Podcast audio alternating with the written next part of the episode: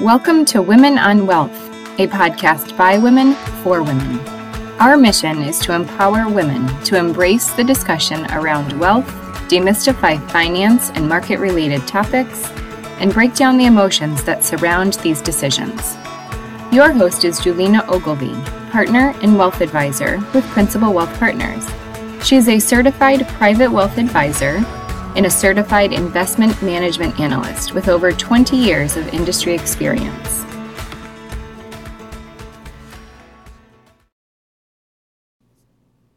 Hi everyone, this is Julina, and today's episode is short, but questions around your options for an individual retirement account, otherwise known as an IRA, is one of the most common topics that come up in financial planning discussions.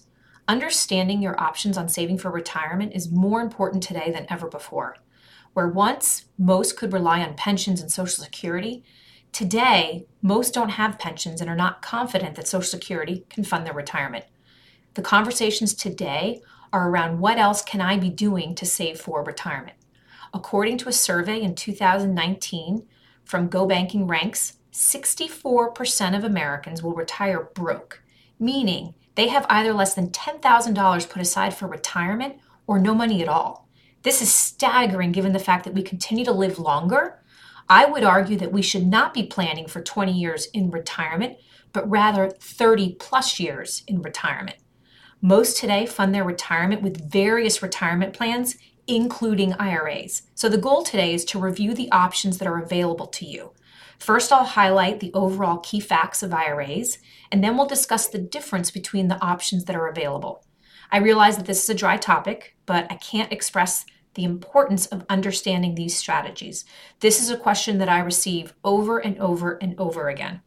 It's not just the return you make in your investments, but it's what I call the wrapper around your investments and how and when you are taxed that need to also be considered if you want to maximize your assets over time. As law abiding tax citizens that we all are, we know firsthand how complicated the tax code is. It's changing all the time, including right now. And there are, with these current proposals, making these decisions are even more impactful than before. That's why seeking guidance from a financial planner and or an accountant is always recommended.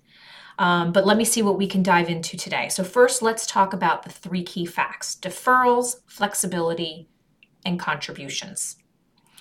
First is tax deferral, and this can be incredibly powerful. Typically, the growth of a tax deferred account grows more than a taxable account because you have more money working for you. This is because, unlike a taxable account where you pay taxes on dividends and capital gains each and every year, tax deferral means you're not taxed each year but grows tax free. If you are taxed when you withdraw the money later in retirement and your tax rate is lower, this can also be an additional benefit. So let's walk through some numbers on tax deferral. Let's say, as an example, you have $100,000. You place in a taxable account for 30 years, growing at 8%, and you're in the 33% tax bracket. After your tax, that $100,000 will give you just shy of $480,000. Not bad. Now, what if it grows tax deferred? Well, that same investment, assuming it's pre tax dollars, growing tax deferred, would be 110% higher at just over $1 million. That's a big difference. Not based on the investment, because they both assume an 8% return, but because of the IRA wrapper you put around it to protect it from taxation for 30 years. So that's the first one. The second one is flexibility. You invest the money. You can open an IRA with any financial advisor bank, or even online. You can invest in stocks, bonds, mutual funds, exchange traded funds, otherwise known as ETFs, or other investments. You also, in your IRA, have control over your allocation.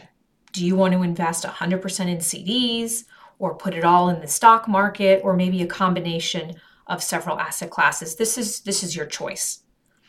The third is contribution limits. The limits for 2021 are 6,000 a year plus an additional 1,000 if you are 50 years or older. You must have earned income to make a contribution to an IRA in a given year. There used to be an age limit of 70 and a half on these contributions, but that was eliminated in 2019 under the Secure Act. So if you're older than 70 and a half and you have earned income still, you can continue to contribute to your IRA. And I know a number of clients that do that. Questions we often get is Can I contribute to an IRA if I already contribute to a business or employer sponsored plan? And the answer is yes. Even if it's a pension, profit sharing, 401k, we also get questions on spouses. Can they contribute if they have no earned income and the answer is also yes, as long as the spouse has earned income. So, those are the three key facts it's deferrals, it's flexibilities, and it's the contributions. I'm going to now take it one step further. There are two types of IRAs for individuals. I'm going to highlight two today, which are the traditional and Roth IRA. There are two others for self employed or small business owners, which are known as the SEP and Simple IRAs, but that warrants a separate discussion, so we won't talk about those today. But as I mentioned earlier, the traditional and Roth IRA both grow tax deferred. The difference is when you are taxed on your investments. Is it going in? Is it coming out? And in some situations, it may be both. So let's start with a traditional IRA. For most, I'm going to come back to this statement in a minute, it is tax deductible, meaning you're not taxed on your contribution, but rather when you withdraw later in retirement. If you are single or married, married filing jointly and both spouses are not covered by a company sponsored plan, your contribution is deducted. If you are covered by a company plan, your income determines how much of your contribution is going to be deducted. So for 2021, your income is fully phased out on that deduction at 76,000 for individuals and 125,000 if you're married filing jointly.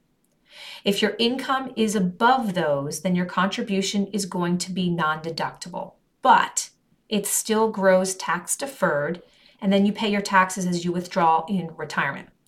There are some withdrawal rules. The money needs to stay invested until 59 and a half, or you're subject to a 10% penalty on the amount you withdraw, and then of course you're taxed on that as well. There are some exceptions to this penalty, which includes disability, medical expenses, maybe a first time home purchase, and higher education. Because Uncle Sam is taxing you on these withdrawals, if you don't start taking them by a certain age, they are going to require you to do that. That is known as a required minimum distribution or an RMD. It used to be age 70 and a half until the Secure Act was passed in 2019. Now that required age is 72. This is important. If you don't take your RMD, the government is going to penalize you, and it's big. It's 50% for the amount you should have taken that given year. So that's the traditional IRA. Then we have the Roth IRA, and this was created back in the 90s and is considered by many as one of the most tax efficient ways to invest. Your contributions to a Roth are not deductible. You pay the taxes up front, but as we said earlier, it grows tax deferred. And then what's unique with the Roth is the withdrawals are tax free and there are no taxes on the investment gains in this Roth. Remember, you're not just taking out your contributions, but the growth of these contributions as you invest, which can be substantial over time. For many, this is a 10 year, 20 year, 30 year investment. Like the traditional IRA, there are income limits. But with a Roth, if you are over that income limit, there are no other Roth options for you, and you need to look at a traditional IRA. For 2021, the income limit for a single individual phases out at 140,000, and if you're married, filing jointly at 206,000 about. Because you pay taxes going into a Roth, you're not going to pay taxes as it comes out. Uncle Sam doesn't have that required minimum distribution rule. They care more about how they take the money out of the traditional IRA because you're paying taxes on the, those withdrawals and they want their taxes. So there's a ton of information here, so let me try and summarize. The main difference between the traditional and Roth IRA is when you're taxed. Is it going in? Is it coming out? And again, like I mentioned, for some based on income limits, it, you may be taxed on both. But like I mentioned, they all grow tax deferred, which alone is a benefit to a taxable account. Again, a financial planner or accountant can help guide you in these important decisions, but I hope that this outline at least gives you some idea of the benefits, especially if this is something that you've never considered in the past. As always, I appreciate your time and am always happy to answer any questions that you may have. Thanks for listening to Women on Wealth by Women for Women. Stay up to date by subscribing to iTunes, Spotify, or wherever you get your podcasts. To learn more, please visit www.principalwealthpartners.com or join us on Facebook and LinkedIn.